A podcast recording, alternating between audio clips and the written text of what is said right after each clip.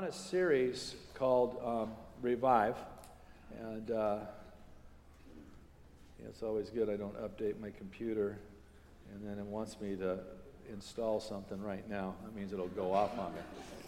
But we are on a series that we are calling Revive, and with the premise of this, with the premise that our wandering hearts have a propensity to wander. As individual believers and as a church, we're prone to wander really from the will of God. And at the same time, there is a God who loves us and is absolutely faithful to us, as we're going to talk about today. And he's so faithful to us, he draws us back to himself. And you take those two conditions, the driftedness of man and the covenant commitment of God, and you have this thing called revival. Now, the idea of revive is to recover some things that were lost, to go back to some roots and to re-examine, as Paul said, examine yourself whether you're in the faith. Paul said that to the Corinthians, examine yourself whether you're in the faith. So periodic examinations of my heart and periodic examinations of your heart are absolutely necessary in the Christian walk. David said it this way, Lord, cleanse me from secret faults. Keep back your servant from presumptuous sins. So, in other words, he also said, search me and examine my heart and show me if there's any anxiety, any sin, anything in me that needs to change. So periodic examinations are absolutely important because we have a propensity to drift. Now, what I'm not saying is that we revive back to maybe old methodology. Okay, so we're not just anything was culturally acceptable in 1985. That's what we got to go back to. Okay, we're not calling back. Let's go back to the 1950s of Ozzie and Harriet and Leave It to Beaver and the good old days of Mayberry RFD. Okay, we're not going back to methodology. We're not going back to try to fit that culture into our modern culture. But we are needing to get reoriented to this thing called the will of God, where we're radically touched by God, aligned with God, passionate for God, and we got to examine ourselves in this.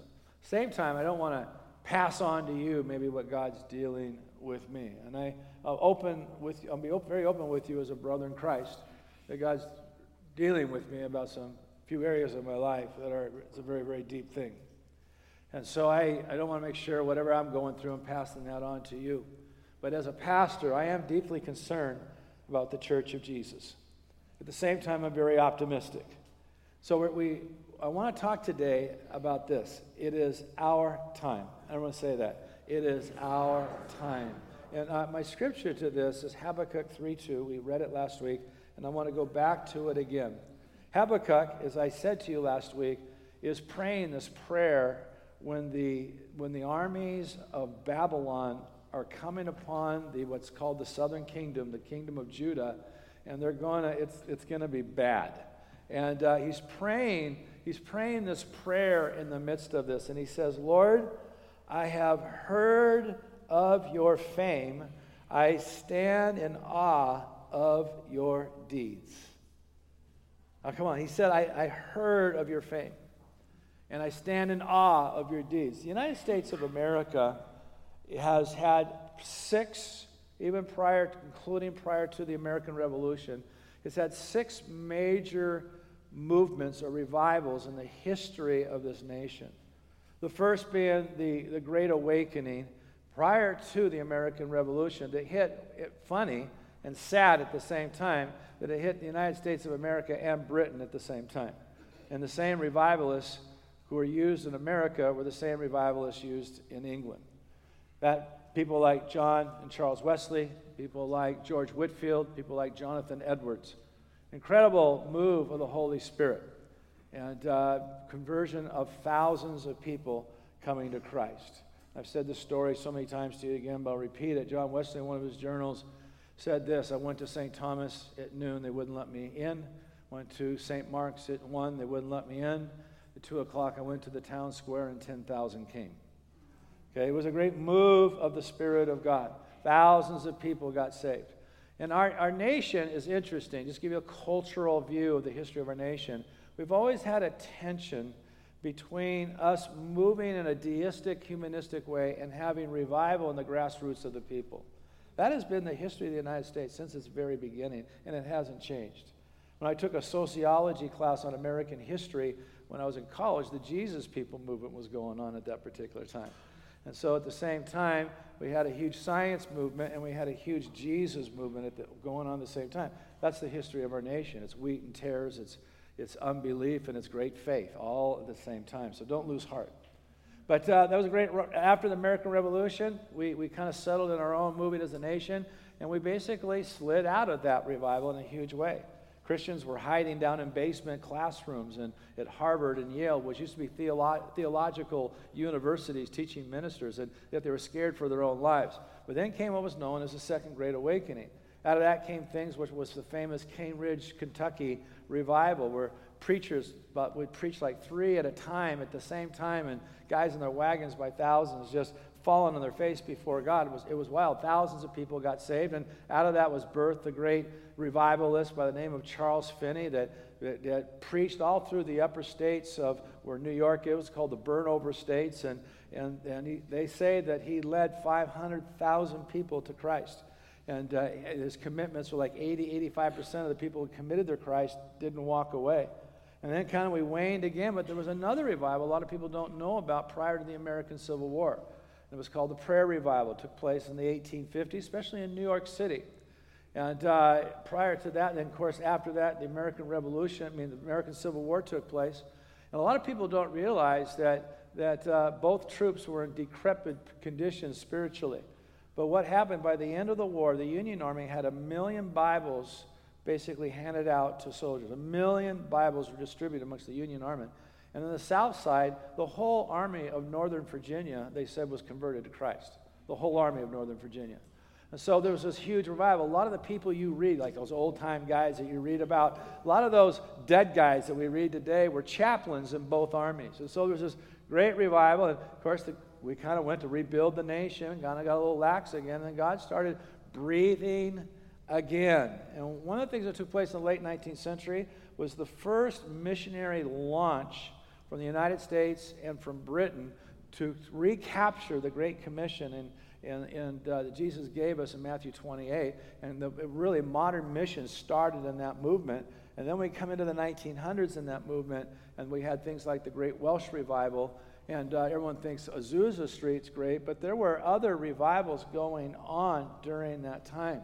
There was a church in Paducah, Kentucky, where the pastor had to follow up on 1,000 new converts. And he was so exhausted, he dropped dead. Okay, he just gave out because it was just so much harvest work. Poor guy dropped dead, trying to keep up with 1,000 new converts. So what would we do if we got 1,000 new converts at City Harvest Church? I mean, you need to pray for the pastoral staff, because we all have to be involved in this harvesting thing. And then, of course, World War I, World War II, that's pretty atrocious. If you just calculate the millions of life, civilian, military, Holocaust, the carnage of life combined in World War I and World War II. And now it's 1948, and you're thinking, what do we do? You're talking about trying to recapture an optimistic view of life. It was hard. I remember being in grade school in 1960, 61, 62. We talked all the time, the conversation on the playground about a nuclear bomb hitting us. I mean, that was a common conversation when I was a 6-7-year-old kid. I remember when the Cuban Missile Crisis came, I watched the TV. I got really scared. I said, Mom, I don't want to die. My mom, with her great words of wisdom, said, Bob, we all have to die sometime. Okay, so...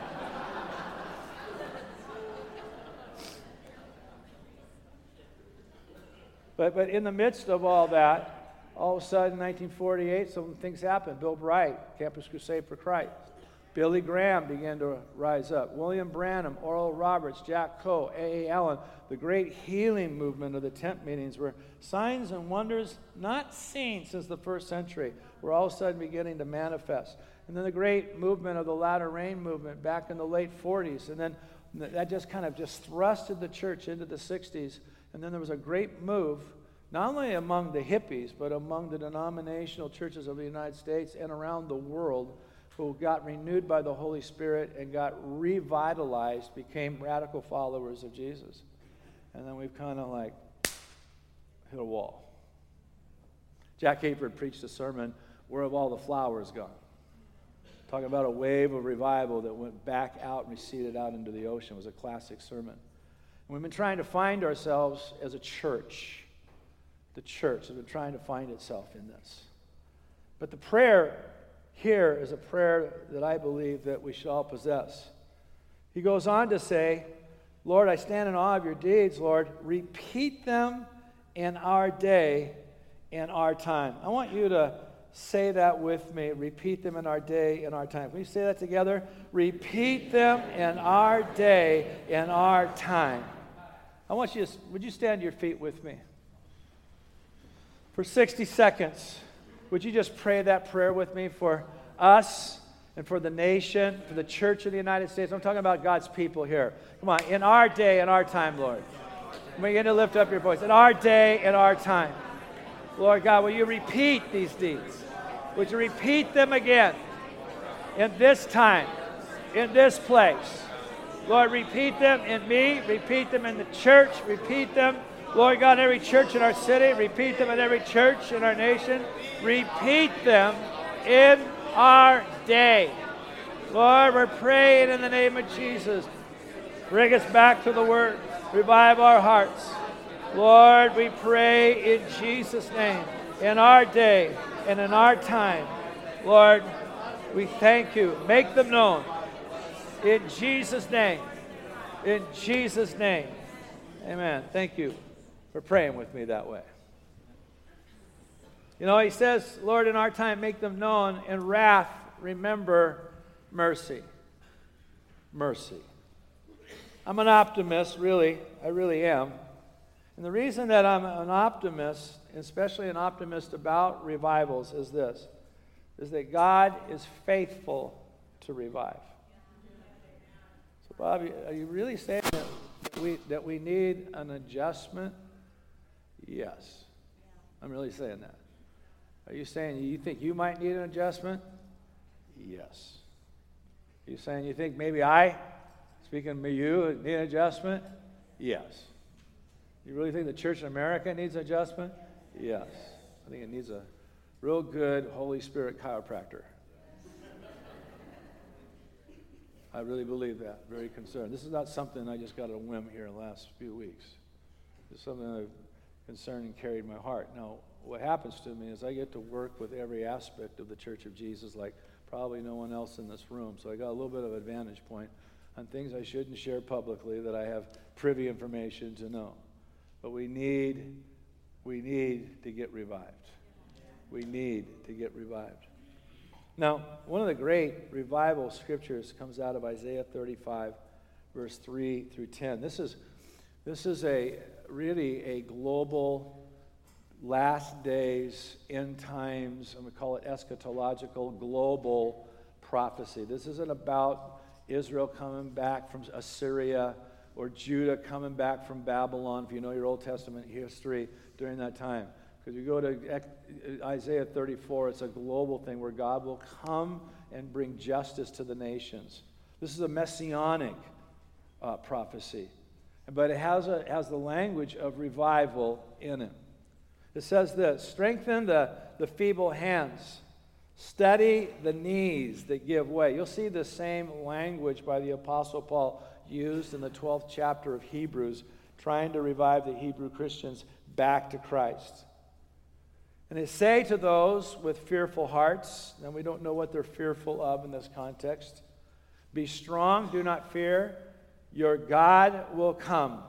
Everyone, I'm going to have you say a lot of things to me today. Everyone say this with me, your God will come. Your God will come. In other words, yes, but God is going to come. The great hope of the church is God will come. He will come with vengeance, with divine retribution. He will come to save you, not pouncing on you, but he's coming to readjust things. He's coming to judge the enemy. He's coming to do spiritual warfare. He's coming to bring heaven on earth. He's come to bring love where there's hate. He's come to bring life where there's destruction. He's coming. He's coming. That means when I'm weak and I'm feeble hands and not steady knees, I need to be revived. You ever been like weak because you maybe you've been staining from food or limited on food, and you just find your blood sugar's low, and you just kind of eat something and it just like revives you. You just like, whoa! I just feel like 100% better. I got energy all over the place. Well, just put that in a spiritual dynamic where He wants to revive us.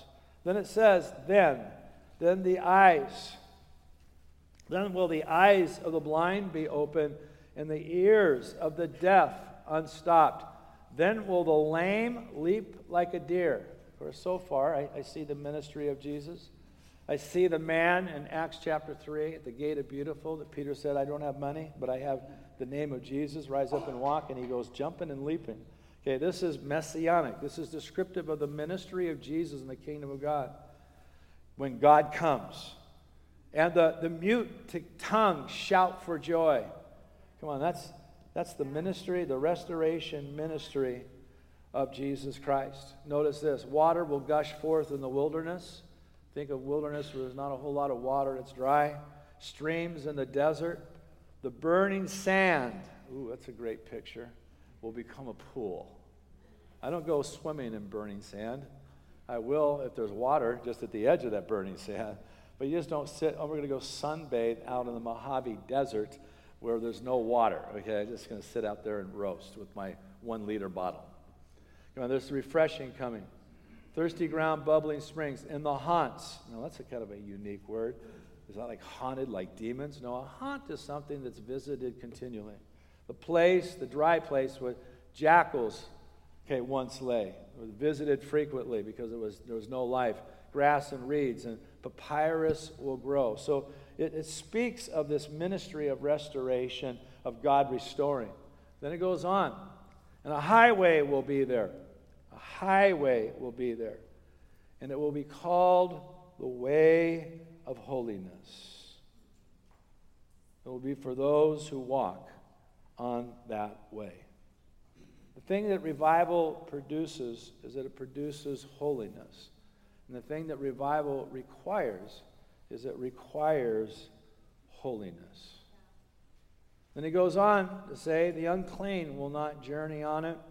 Wicked fools will not go about on it. No lion will be there, nor any ravenous beast. They will not be found there. Only the redeemed will walk there, and the Lord and those the Lord has rescued will return.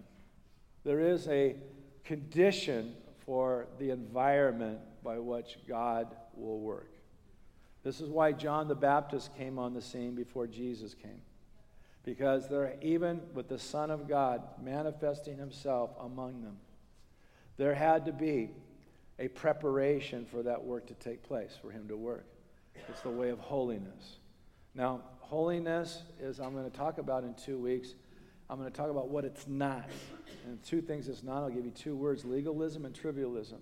And we'll be talking about what those 2 words mean. It's not those things. Holiness is sometimes something even radically different than the way we picture it. So we're not talking about going back to old, holiness or old Pentecostal rules of do's and don'ts and taste not and touch not and handle not. We're talking about a different type of holiness. Holiness that has to deal with our hearts. But it's the requirement where God will hang out and where God will work. And then it goes on to say here, they will enter Zion with singing, and everlasting joy will crown their heads. Some of you old-timers way back in the 60s and 70s remember the song, Therefore the Redeemed of the Lord. How many old-timers remember that? There you go. We would sing it, but I think we would cause a generation gap here. But it was great when I was first a Christian, Crown their heads. Gladness and joy will overtake them, and sorrow and sighing will flee away. There's a blessing, church. There's a blessing that comes with repentance, and there's a blessing that comes with true, not legalistic holiness, but true holiness. Historians believe this about the John Wesley revivals in England, that John Wesley's revival in England saved England from the same reign of terror with the guillotine that all took place across the channel in France in the French Revolution. And the reason they believe that his revival saved England, because when they stopped threw their gin away and they quit going to brothels and they quit fighting and brawling and quit abusing their families and became responsible workers, their character elevated in due time their economic status, and they walked in a level of blessing, so much that Wesley thought they would lose their heart for God because they were materially distracted. But they raised them up. Righteousness did. And so here's a financial plan for you. If you want to have wealth, I mean enough to save and enough to give. That's what I define wealth is. It's real simple. Act like a Christian. Add 30, 40, 50 years to that, acting like a Christian, and you will have some wealth. And you think, what else? That's it. Remember before I got married, an old man brought me into his house about a week before I got married, showed me all his furniture. He said, Bob, look at this. Look at my house, look at this. He looked at me and says, it took my whole life to possess this. I'll never forget that. It took my whole life to possess this. And so there was a righteousness, there was a blessing, there's a joy, there's a celebration, there's happiness. I loved youth camp when I was a youth pastor. At the end of youth camp, all the kids had just gotten rid of all their stuff, and they were just running around like giddy little children, just giggling and laughing, and they were just free.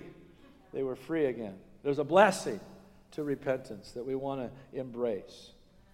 So the question is, why is God so faithful, Bob? Because listen, Bob, God also judges. Yes, God also judges, but I would have you remember the prayer of Habakkuk that we just prayed. In wrath, remember mercy. There is judgment, but for restoration. For restoration. And so the reason why God is faithful to you and I, and he will revive the church, and I'm optimistic about him reviving the church, is that our hearts can drift, but God has made a covenant. Not just this is his nature. He's made a covenant. I'm going to go deeper with that today, to draw us back to himself. This is what Psalm 119, verse 88 is all about. Revive me according to your loving kindness. And I'm going to focus on this word, loving kindness. Now, what he's not saying is, revive me because you're a nice guy. Revive me because you're just good-natured. Revive me because you're just a teddy bear. Revive me because you're not upset with me. It's revive me because of your loving kindness. And to understand what loving kindness is, we're going to break that down so we're understanding what even the psalmist is saying here. So that I may keep the testimony of your mouth. So let's talk about this word, loving kindness. Remember that song? You know, your loving kindness is better than life. Yeah, I'm bringing old school today. This is old school. Your loving kindness is better than life. Okay, how many remember that song? Okay, if you do, you're over 50 years old. All right. Loving kindness, the Hebrew is chesed. This particular word, as you look it up, is used as devotion, loyal deeds, favor, kindness, loyalty, and mercy. It has this connotation of not just, you know, God just having just moved in his heart to have pity, but it goes deeper than that, is that God is a covenant-making and a covenant-keeping God. And we because he's a covenant-making and a covenant-keeping God, when we drift, his heart has a covenant to revive us. Now we see this in God's promise to King David. So I'm going to take you to 2 Samuel chapter 7, 14 to 17. Are you traveling with me here? You're with me. So this promise is what God gave to David, speaking about David's offspring. And he says this, I will become his father, and he will become my son. Talking about the sons, the grandsons, the great-grandsons, the great-great-grandsons of David, who would be sitting on the throne of Israel. I will become his father. He'll become my son when he sins. Yeah, I can see the future a little bit. There's going to be some problems. When he sins, I will correct him with the rod of men and with the wounds inflicted by human beings. One of the ways that God gets my attention, one of the ways God gets your attention, is that sometimes we receive the rod of men and the affliction of circumstances. Has anybody had God speak to you that way? Now we are sons and daughters of God by faith in Christ. We have received the spirit of adoption, Romans 8 says. Not to fear, but to cry out, Papa, Daddy, God. But as sons and daughters, occasionally we need a spanking. I don't know, we don't use that word anymore. Time out.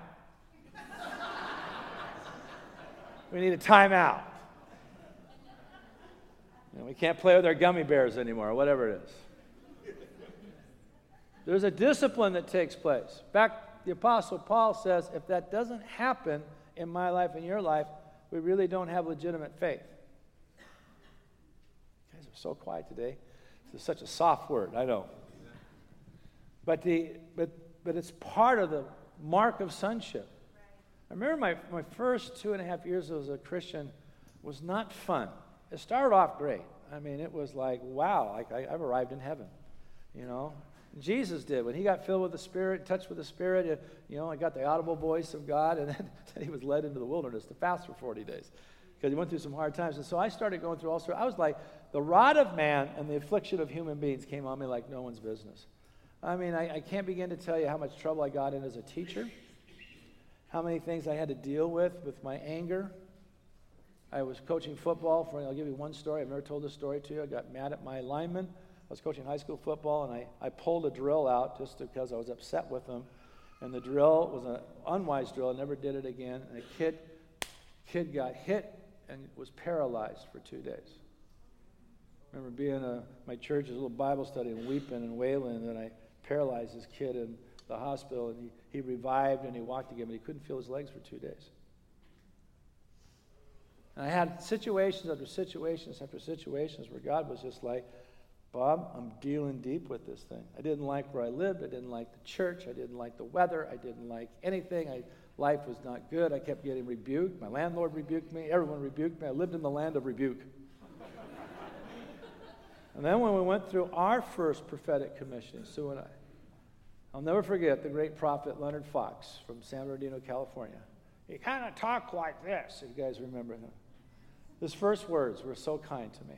What about the beatings? What about the whippings, the scourgings? My hand was on you and I was disciplining you. Such a wonderful warm word. He said, you humbled yourself under the mighty hand of God. Now God's going to raise you up. Everything he prophesied came to pass. But it was kind of like, Bob, I'm going to give you a hug. All right, now to the woodshed. Now, why did God do that with me? That's between me and God, the eternity. I can't even answer that question. But I knew it was the dealings of God. And sometimes, because of God's covenant commitment to us, he's got to bring some dealings to bring us in alignment.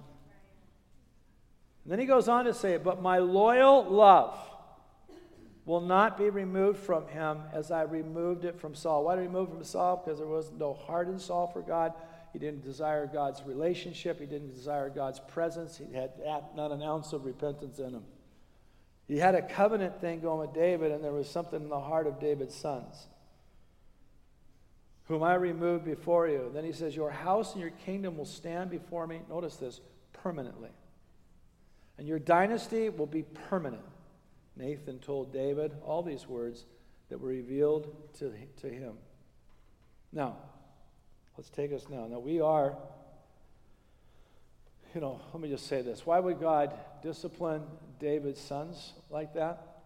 Because of his loyal commitment to David's son by covenant.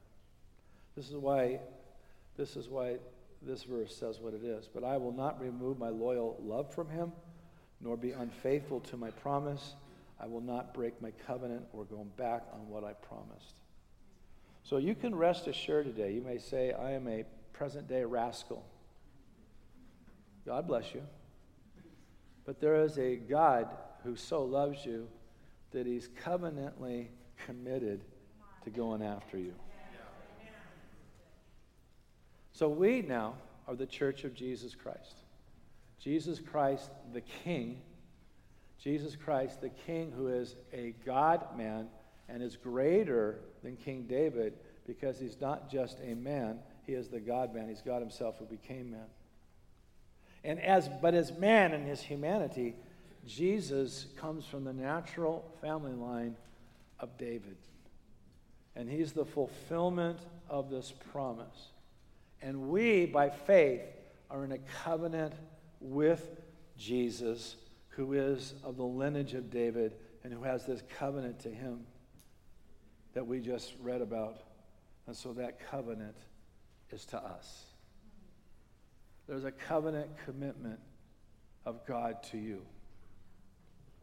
So you can try and run, but I will say this, you're going to have someone chasing you out of a covenant commitment. The church can get wobbly, and God will have to revive her. Now let me just say this.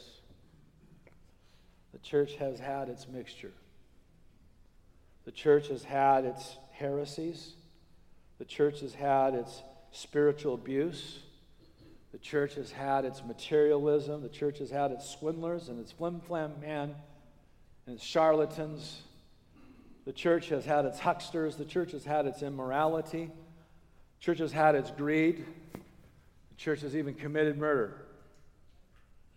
But it's his church. And he says, I will build my church, and the gates of hell will not prevail against it. Jesus will only build his church to something greater because in his heart and his purpose, he will not defeat Satan himself. He will defeat Satan through his church. God will put Satan under your feet shortly. And so God must revive it. God can't let it just slip down. I don't believe in this hang on till Jesus comes mentality. I believe in occupy till he comes mentality. I believe in a victory until he comes mentality. World War II really was decided on June 6, 1944, on the beaches of Normandy. But after that, the bloodiest battles in World War II were fought. And so we got some wars to fight, and we got some setbacks, and we got some casualties, and we got some things we got to work through. But God will revive his church. He will move it forward, and he will revive it. Because he has a covenant commitment to us. Now, you're probably thinking, Bob, can a believer resist grace? I'm going to get juicy here on doctrine. Touch some sacred cows. When we talk about grace, I'm not talking about God's unmerited favor. I'm talking about God powerfully working in you and God powerfully working in me. Can I resist that, God working? Well, let's look at the book of Revelation. The Church of Ephesus, one of the seven churches. Now, I'm going to talk a little bit about these seven churches today, very briefly here. And I'll bring this thing to a close quicker than you think. But the book of Revelation starts off in Revelation 1, 2, and 3, where Jesus is addressing seven churches of Asia Minor, churches that John actually had relationship with. John didn't necessarily plant all of them, but he had relationship apostolically with them. And Jesus is addressing these churches. We have a lot to learn about Jesus' heart for the church and how Jesus looks and examines his church even today from these three chapters. And he's talking to this church called the Church of Ephesus, and he says this, yet I hold this against you. They had done a lot of great things. He says, I hold this against you. You have forsaken the love you had at first. There's something that is missing from you that you had before. Consider how far you have fallen. They had drifted from where they were. Repent and do the things you did at first. If you do not repent, I will come to you and remove your lampstand from its place. Now, what's the lampstand? Well, the Bible interprets itself here. Revelation chapter 1, I think it's verse 14. He says, the seven stars in his hands were the seven messengers, which is the leadership of the church. And the seven lampstands were the seven churches of Asia Minor. It's very clear. It interprets itself. A lamp burns in those days with oil. Oil speaks of the presence of the Holy Spirit. It's God's favor. It's God's Holy Spirit here. It's God's work of his Spirit in us that causes us to be the light of the world and shine. So when he says, I'm going to remove your lampstand, I'm going to pull out. I'm going to remove my favor. I'm going to remove my presence. And just like the book of Ezekiel starts, where God removes himself from the temple, God's going to remove himself from this church. It's a very, very stern warning. Very, very stern warning. Book of Hebrews, the writer of Hebrews, these are Jewish Christians that are under persecution, throwing away their faith and renouncing Christ. He says this, so see it to it, brothers and sisters, that none of you has a sinful, unbelieving heart that turns away from the living God. You know, here's the issue. It goes on to say, as long as it's called today, so that none of you may be hardened by sin's deceitfulness. The problem with sin is not like a sin causes you to be gone and separated from God and your soul cast in some darkness in eternity. The problem with sin is that sin will eventually destroy faith. It's like a cancer. If it's not dealt with, it will destroy faith. We have come to share in Christ. Listen to this. We've come to share in Christ if indeed we hold our original conviction firmly to the end. We got to hold that conviction firmly to the end. And sin, if I don't examine it and make a break with it, will eventually tear into my faith, which can lead me to a place of unbelief. God requires more than motion. So I'm going to look at these 7 churches real quick here. I'm not going to talk about what they did well and what they did bad, but I'm going to go to the 5 of these. 2 of these churches are commended. 5 of these churches receive a rebuke of correction and adjustment. I'm looking at the 5 things to be corrected and adjusted about, without naming the specific things in it. It's just this. This is how Jesus, who's the same today as he was yesterday, how he will examine you and me, City Harvest Church, or any church in Clark County, or the United States of America, or anywhere around the world. What did he say to Ephesus? He says, I hold this against you. You have forsaken the love you had at first. So the Ephesians had forsaken something. That's all I want to say. They had forsaken something as God's people. Then the next church that we're going to look at is the church of Pergamum. And he says this, nevertheless, I have a few things against you. These are among you. There are those among you who hold to the teaching of. So the problem with Pergamum is that they were holding on to a teaching that Jesus didn't want them to hold on to. So, well, it doesn't matter. Sometimes I say, you know, I'm concerned about what they're teaching. Well, Bob, you know, Jesus is grace and love, and he just kind of works on that. It's just, you know, don't get all uptight about what they're teaching. Well, he seemed to be a little uptight about what the Pergamum church was teaching. The next church that Jesus is dealing with here, the church of Thyatira, he says, nevertheless, I have this against you. You tolerate. Of course, this is the whole Jezebel scripture, which basically was this. You're tolerating immorality, and you're tolerating idolatry. You're tolerating these things. You're tolerating a false spirit, false ministry. Something's taking place of me, and you're allowing immorality to take place. Then he goes to the church of Sardis. He says, you have a reputation of being alive, but you are dead. Wake up. Everyone just say, wake up. Wake up.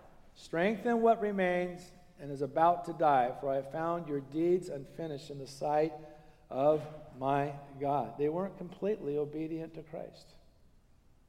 They thought they were awake. They were just going through the motions. They needed to wake up. They didn't realize how out of touch they were. Of course, it goes on. There's the church of Laodicea. This is the big one everyone just loves.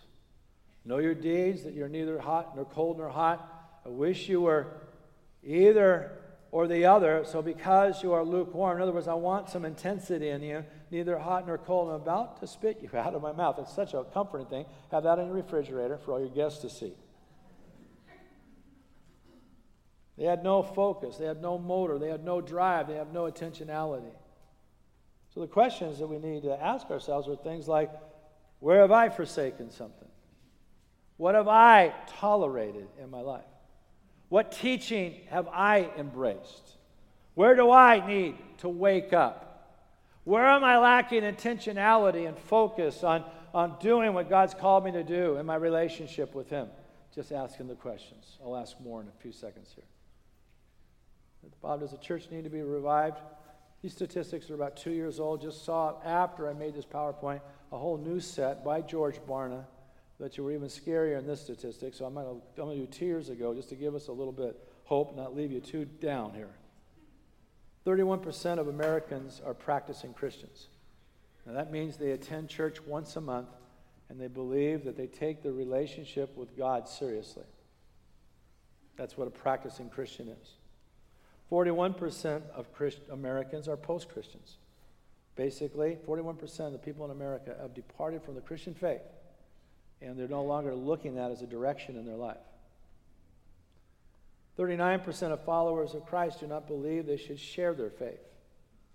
They don't believe they should share their faith because it's wrong to impose my thinking on somebody else. In coercion, I would agree with that, but not in persuasion. Okay, there's a difference for me to persuade and for me to coerce. We're called to share our faith. We're called to maybe win them over in conversation. That's the price we pay. Timothy Keller was paid a dear price because people love to hear him speak in New York, but he's an apologist. He's moving them to something. And when he stands for absolute truth, the people thought he was so cool, they don't think he's cool anymore because I'm trying to persuade you to Christ. Persuade you to Christ. You have 53% of followers of Christ believe you can be saved by good deeds. This is very concerning. Saved by good deeds. That means the gospel, the merits of Christ, the cross, are lost in theology, in their mind. 51% of churchgoers have never heard of the Great Commission. That's God's heart. That's God's heart. 17% of practicing Christians who take their Christian faith seriously possess a biblical worldview about the nature of God, nature of man, plan of God, the personality of Satan, the works of Christ on the cross and who Jesus is and what He's done for us, the church, His second coming, morality. Only 17% of practicing Christians possess a really true biblical view. And this is from Barna, who would probably allow for some latitude in some areas. 54% of practicing Christians believe there's no way of knowing about the meaning of life. In other words, we're kind of just stuck. What we really need in revival is we really need a Bible revival. A Bible revival. There is a meaning to life. This book, that Jesus, through this book, saved my life. Amen. Saved many of you here. Its wisdom works. 40% of born-again adults believe that Satan is a real force. That means half of believers, or 46%, I should say. I read that wrong. Actually, yeah, 40% is correct here. About almost half of us don't believe in evil entities that the rest of the world encounters all the time as part of their worldview. We live in a materialistic worldview, and we don't see what the rest of the world sees. 46% of born-again adults believe in absolute moral truth. In other words, they believe in relativism. Relativism is this. It's truth and morality exist in the context of culture. And when culture shifts, that morality and ethics shift with that culture. It's only as true as it is in the context of that historical period. So that means truth and morality will constantly be shifting. Now, I want to say this. It doesn't mean that in this period, morality was complete. So I think morality can be added on to, okay, and developed and broadened. Our eyes can be opened to things. But it doesn't like this was absolute truth 100 years ago, but it's not an absolute truth now. Let me say this about God. He's real old. Man, God's old. I mean, old. Let me say this about God. God is old school, and God is new school. Behold, I'm doing a new thing. So we can't just take all these and let's just, go back to that old-time religion. No, because God says, I'm going to do a new thing, but with an old-school theology, with an old-school compliance to who I am. For I am the Lord, I do not change. He's old school. Even, it's funny, in the world of physical fitness, they're bringing back so many old school things. I work out with medicine balls. You've probably seen the guy with his tank top and his striped short back in 1900. They're now popular again. Kettlebells that go all the way back to the Grecian Games, used by the Soviet Union for 100 years as a physical fitness program, are now the core of every health club in America. We gotta bring out of a treasure chest both old and new. But we can't lose the foundation of old. So questions to ponder. Worship team, you can come on up here. One, what was I like after I first encountered Jesus? What was I like? Now I know one of the problems with my memory and your memory is I have a lot of wonderful thoughts about myself back then that are probably not true. I probably have a skewed view because our memory seems to gloss over a lot of things and kind of color up and embellish some other positive things that may not be there. However, there was something fresh when we started this journey. Have I regained it? Another question. If Jesus came to me now, like he did to the 7 churches of Asia Minor, would there be any words like, I have a few things against you? Would there be any words like, Bob, you're doing this good. Bob, you're doing this good. Bob, I appreciate this. Bob, but I have this one thing against you. Well, Jesus doesn't have anything against me. He just loves me. Everything I do is right. It's not true. That's why we do 360 examinations with our teams and stuff. Because I may think I'm doing great, but the team says, no, you're really frustrating us in certain areas. What would Jesus say to me? That's between you and God. The third is this. Do I believe that God can do an intense work in my life? Do I believe that God can do an intense work in my church? Do I believe that God can do an intense work in my family? Do I believe that God can do an intense work in the nation in this season of my life? Where's my optimistic valve? What I'm trying to say, that was a hard word today, but it's like, do this, take this pill, go on this diet. You're going to get these results. We're going to get gladness and joy. And the lame will walk, and the blind will see, and the tongues will be loosed. And where jackals are hanging out, it's going to be a swimming pool. Okay, where there's no water, there's going to be a bubbling well. Come on, there's going to be gladness and joy and restoration, but the way to this thing is the way of holiness, and we have to examine ourselves without one finger pointed at somebody else to say, Jesus, where am I?